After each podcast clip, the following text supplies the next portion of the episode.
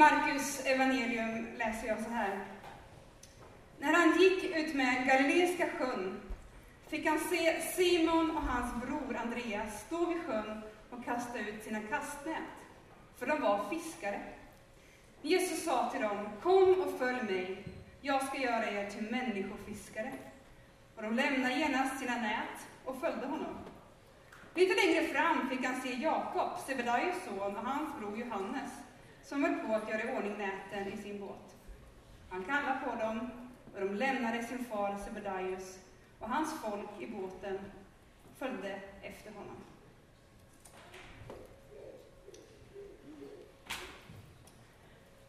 Följ mig, säger H&M's modetrender.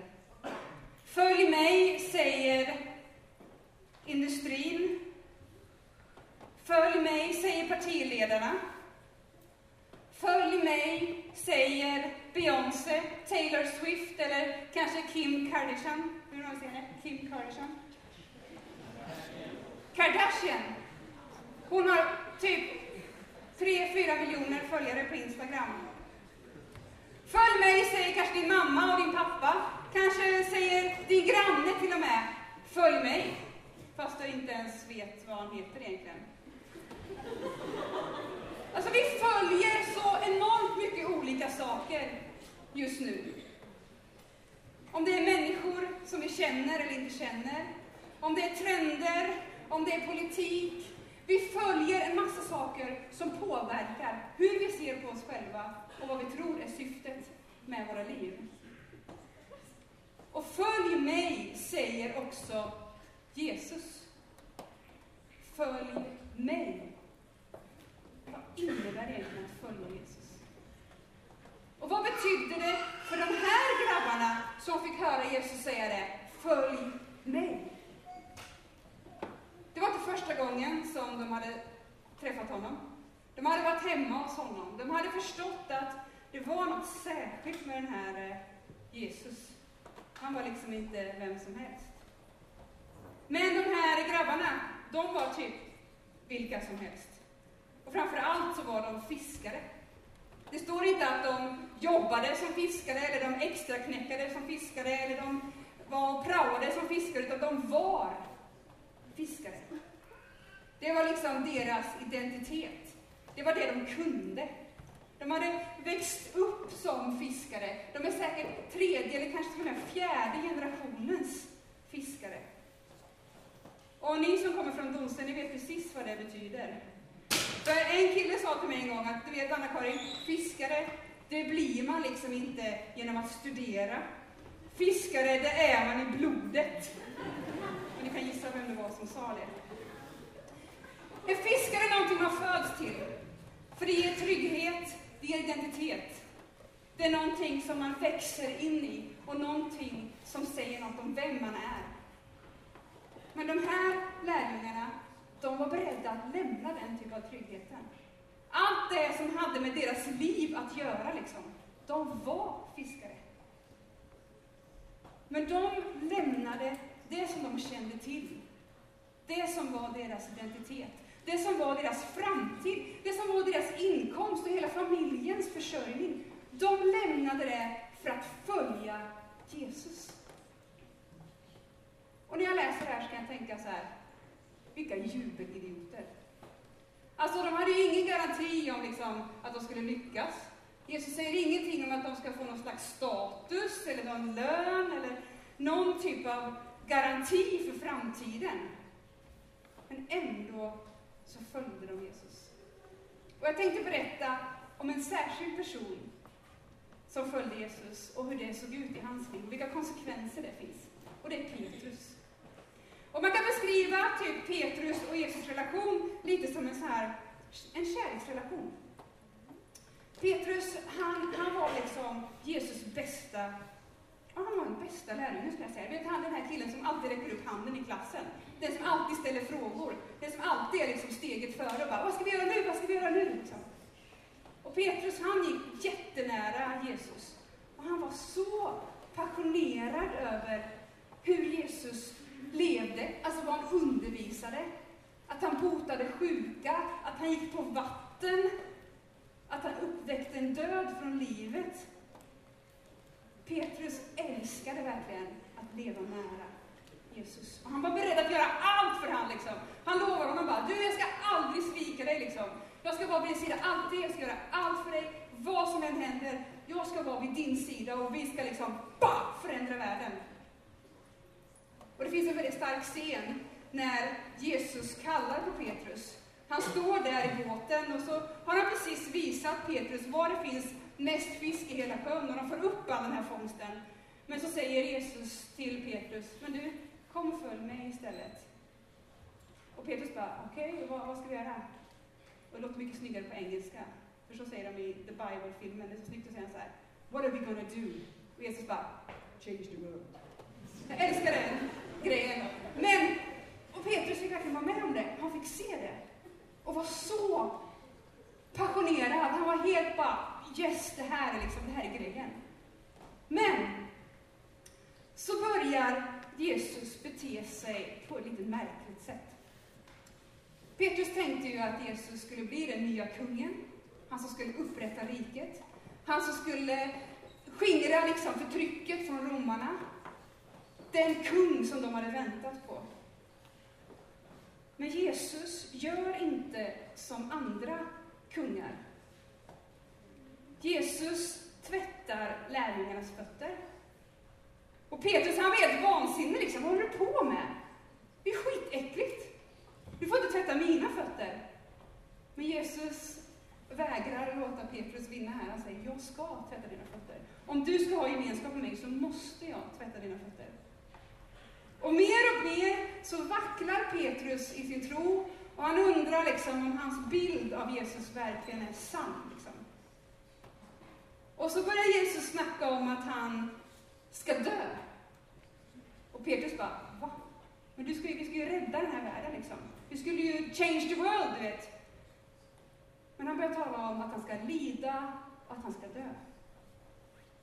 Och i takt med att Petrus bild av Jesus inte stämmer överens, så börjar han tappa tron. Och Jesus vet om det. Han förutser att Petrus inte kommer hålla hela vägen. Han förutser att Petrus faktiskt kommer förneka honom. Och det är precis vad som händer. Vi har precis hört påskberättelserna kanske, och ni känner till det här hur, hur Jesus förutser att, att Petrus kommer förneka honom innan morgonen, samma morgon som Jesus korsfäst. Och Petrus han skäms verkligen och han tänker liksom att hur kunde jag ens tro på den där snubben? Det var någon bluff alltihopa. Jag kan inte fatta hur jag kunde liksom följa han och tänka att han var liksom vägen, sanningen och livet och nu så bara, nu går han och dör liksom. Han verkar till och med vilja det, vilken idiot. Så Petrus förnekar Jesus. Han tänker att liksom, bäst att låtsas om som jag aldrig har känt den där killen. Och ni vet storyn säkert. Jesus dör. Och alla tror att nu är, liksom, nu är, nu är det slut med allt. Liksom. Och Petrus, han, han säger till sina andra kompisar och bröder här att va, vi, vi, vi lämnar det där liksom, det här med Jesus. Det verkar som att det var en bluff, så vi drar ut och fiskar igen. Men det som händer är att Jesus uppstår. Jesus besegrar döden. Jesus gör det möjligt för människan att lära känna Gud. Han går ner i det mörkaste för att komma upp och dela livet med oss. Alltså, han kommer tillbaka. Och på samma strand, på samma strand som där han första gången sa till lärjungarna, följ mig, står han nu och bjuder dem på frukost. Och Petrus, han är ju riktigt generad alltså. Han skäms över att han inte har varit den här lärjungen som han tänker att Jesus hade förväntat sig av honom. Och jag tänker att när han möter Jesus där på stranden och så liksom vill han inte se honom i ögonen för han vet att han är en loser. Liksom. Han vet att han är en svikare. Och det som händer är att Jesus inte går till rätta med honom. Alltså det hade varit så enkelt för Jesus, tänker jag, att liksom läxa upp Petrus där där på stranden och säga bara, vad var det jag sa? Det höll inte måttet. Skärp dig nu så kör vi igen. Det gör han inte. Utan det han gör är att han frågar bara Petrus, älskar du mig? Älskar du mig? Och han gör det därför att han älskar Petrus så otroligt mycket. Inte för vad han har gjort eller inte har gjort, utan för vad Jesus har gjort för honom. Och det här blir liksom revolutionerande för Petrus, för hela tiden har han tänkt att hans lärjungaskap, hans efterföljelse, handlar om vad han kan göra för Jesus. Ni vet, rädda världen. Han vill vara duktig, han vill göra allting rätt. Han vill vara ambitiös, för det är det han har lärt sig sedan han var liten. Man ska tjäna sina pengar, man ska vara duktig, man ska vara bäst elev i klassen och man ska gärna slå sig fram. Men när han inte lyckas vara den här lärjungen som han själv trodde att han var, så är det som att han blir faktiskt en lärjunge på riktigt. För det handlar inte om vad Petrus kan göra till Jesus. Utan vad Jesus faktiskt har gjort för Petrus är att han har dött för honom. Han har uppstått för honom. Han har gett honom nytt, evigt liv. Och jag vet ofta att när vi pratar om vad det är att vara kristen, att vara en efterföljare, så blir det så lätt att vi säger att det handlar om att vara en snäll människa. Och jag är så trött på det, ärligt talat, jag är så trött på det, för det handlar inte alls om det. Utan det handlar om att Gud vill ha med dig att göra. För det som händer med Petrus, det är att han får bli den största och kanske, ja, största, ja men faktiskt en av de stora ledarna för den kyrka som sen växer fram. På grund av detta möte med Jesus, han får möta liksom Jesu nåd och inse att det handlar om vad Jesus har gjort för mig. Alltså det är som en sprängkraft bara genom hela hans liv och han kliver fram och predikar, han uppväcker döda, men han liksom ber för lama. Han går in i motståndarens hus liksom, och predikar och säger att Gud är på riktigt.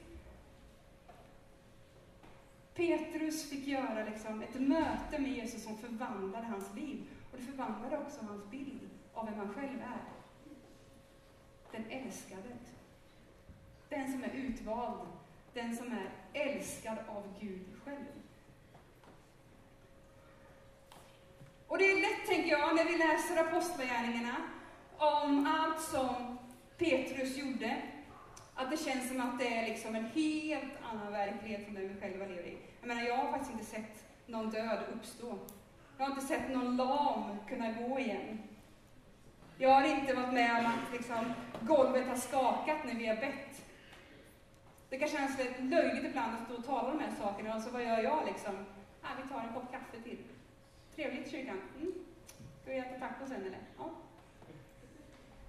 Men det är just det här som är grejen, tänker jag. Att vi får syn på att Gud är så mycket större.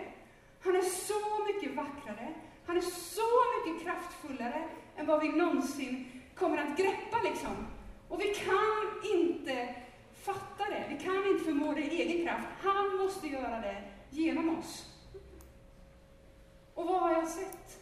Jo, jag har sett människor som förvandlas i mötet med Jesus för att de inser att det handlar inte om vad de själva klarar av att upprätthålla, utan det handlar om vad Jesus har gjort för dem. Ett exempel är ju från de här lärjungaskolorna som vi har jobbat med. När man bor ihop med människor som talar ett annat språk, som äter en annan mat, som luktar annorlunda, som har annan humor. Alltså någonstans där, när man lever nära människor som man tvingas liksom att, att samarbeta med, så upptäcker man efter ett tag att man är inte så där snäll och bra kristen som man trodde att man var. Någonstans där, efter så här tre veckor, så ramlar liksom den här självbilden av att man är en sån frän kristen av. Liksom. Det går inte att leva så nära människor och på något sätt upprätthålla en fasad av att vara så bra hela tiden. Det går inte. I så fall är man kanske psykiskt sjuk, jag vet inte jag. Men i alla fall, det som händer är att då börjar liksom Guds verklighet komma in i ditt liv, för du inser att du behöver Jesus i ditt liv. Jag behöver honom för att orka liksom, älska min medmänniska. Jag behöver hans kraft. Jag behöver kraft att förlåta mig själv för att jag inte är så bra som jag trodde att jag var. Och jag har sett det, att människor faktiskt får en upprättad självbild. Att de börjar älska sig själv på riktigt. För att de får möta Guds kärlek eh, i de saker som de skäms över. Precis som Petrus, han skämdes ju över att han hade misslyckats. Men han fick möta Guds kärlek precis just där. Jag har sett att människor kan bli helade från destruktiva relationer. Man kan bli helad från rädsla för rulltrappor. Man kan bli helad från rädsla för lök, för saker man inte känner till. Därför att Guds verklighet är så mycket större. Och framför allt har jag sett, och det är typ det bästa man kan vara med om, det är när människor, unga människor kliver fram och vågar predika och vågar vara använda av Gud.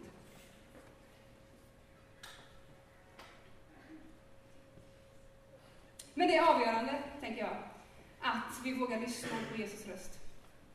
Att vi vågar följa honom som säger Kom, följ mig. Jag ska göra er till människofiskare.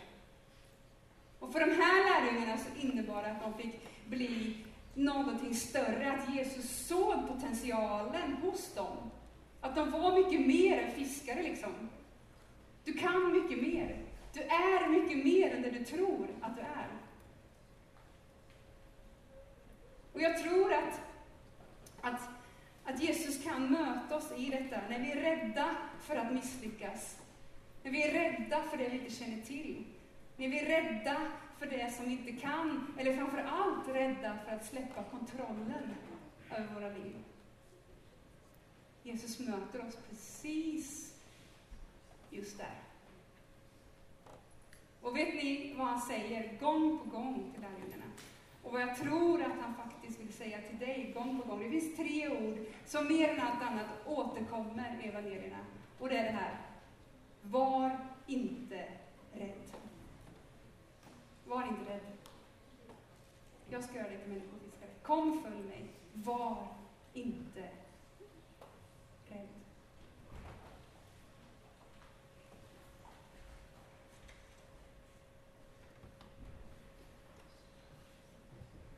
Michael Jordan har sagt så här. Jag vill avsluta med detta. Han är en av världens absolut bästa basketspelare. Han har sagt så här. Jag har missat mer än 9000 skott i min karriär. Jag har förlorat 300 matcher. 26 gånger har jag haft chansen att avgöra ett spel, men missat korgen. Jag har misslyckats igen och igen i min karriär, men det är därför som jag har lyckats. Vi behöver inte vara rädda. Det finns inga misslyckade i Guds rike. Det finns bara efterföljare. Och jag tror att, och jag vet att du är en av dem. Tack Herre för att du kallar på oss var och en. Att du säger kom och följ mig. Att du säger kom till var och en av oss och leder oss ut på en väg som är så mycket större, så mycket vackrare, så mycket rikare, så mycket häftigare än vad vi någonsin kan liksom, greppa. Och du ser, Herre, att vi är rädda för en massa saker. Vi är rädda för det vi inte kan. Vi är rädda för det vi inte känner till. Vi är rädda för att misslyckas. Vi är rädda för att hamna någonstans där vi inte vill vara, eller bli någon vi inte vill vara. Men tack Jesus för att du känner oss och du ser vår potential. Och du vet precis vilka vi är och vad vi längtar efter innerst, innerst inne. Så hjälp oss Herre att ta det här steget. Hjälp oss Herre att våga lyssna till din röst, som inte söker efter det vi inte har, utan som säger Kom och följ mig och ser det som vi är kapabla till. Kom Herre.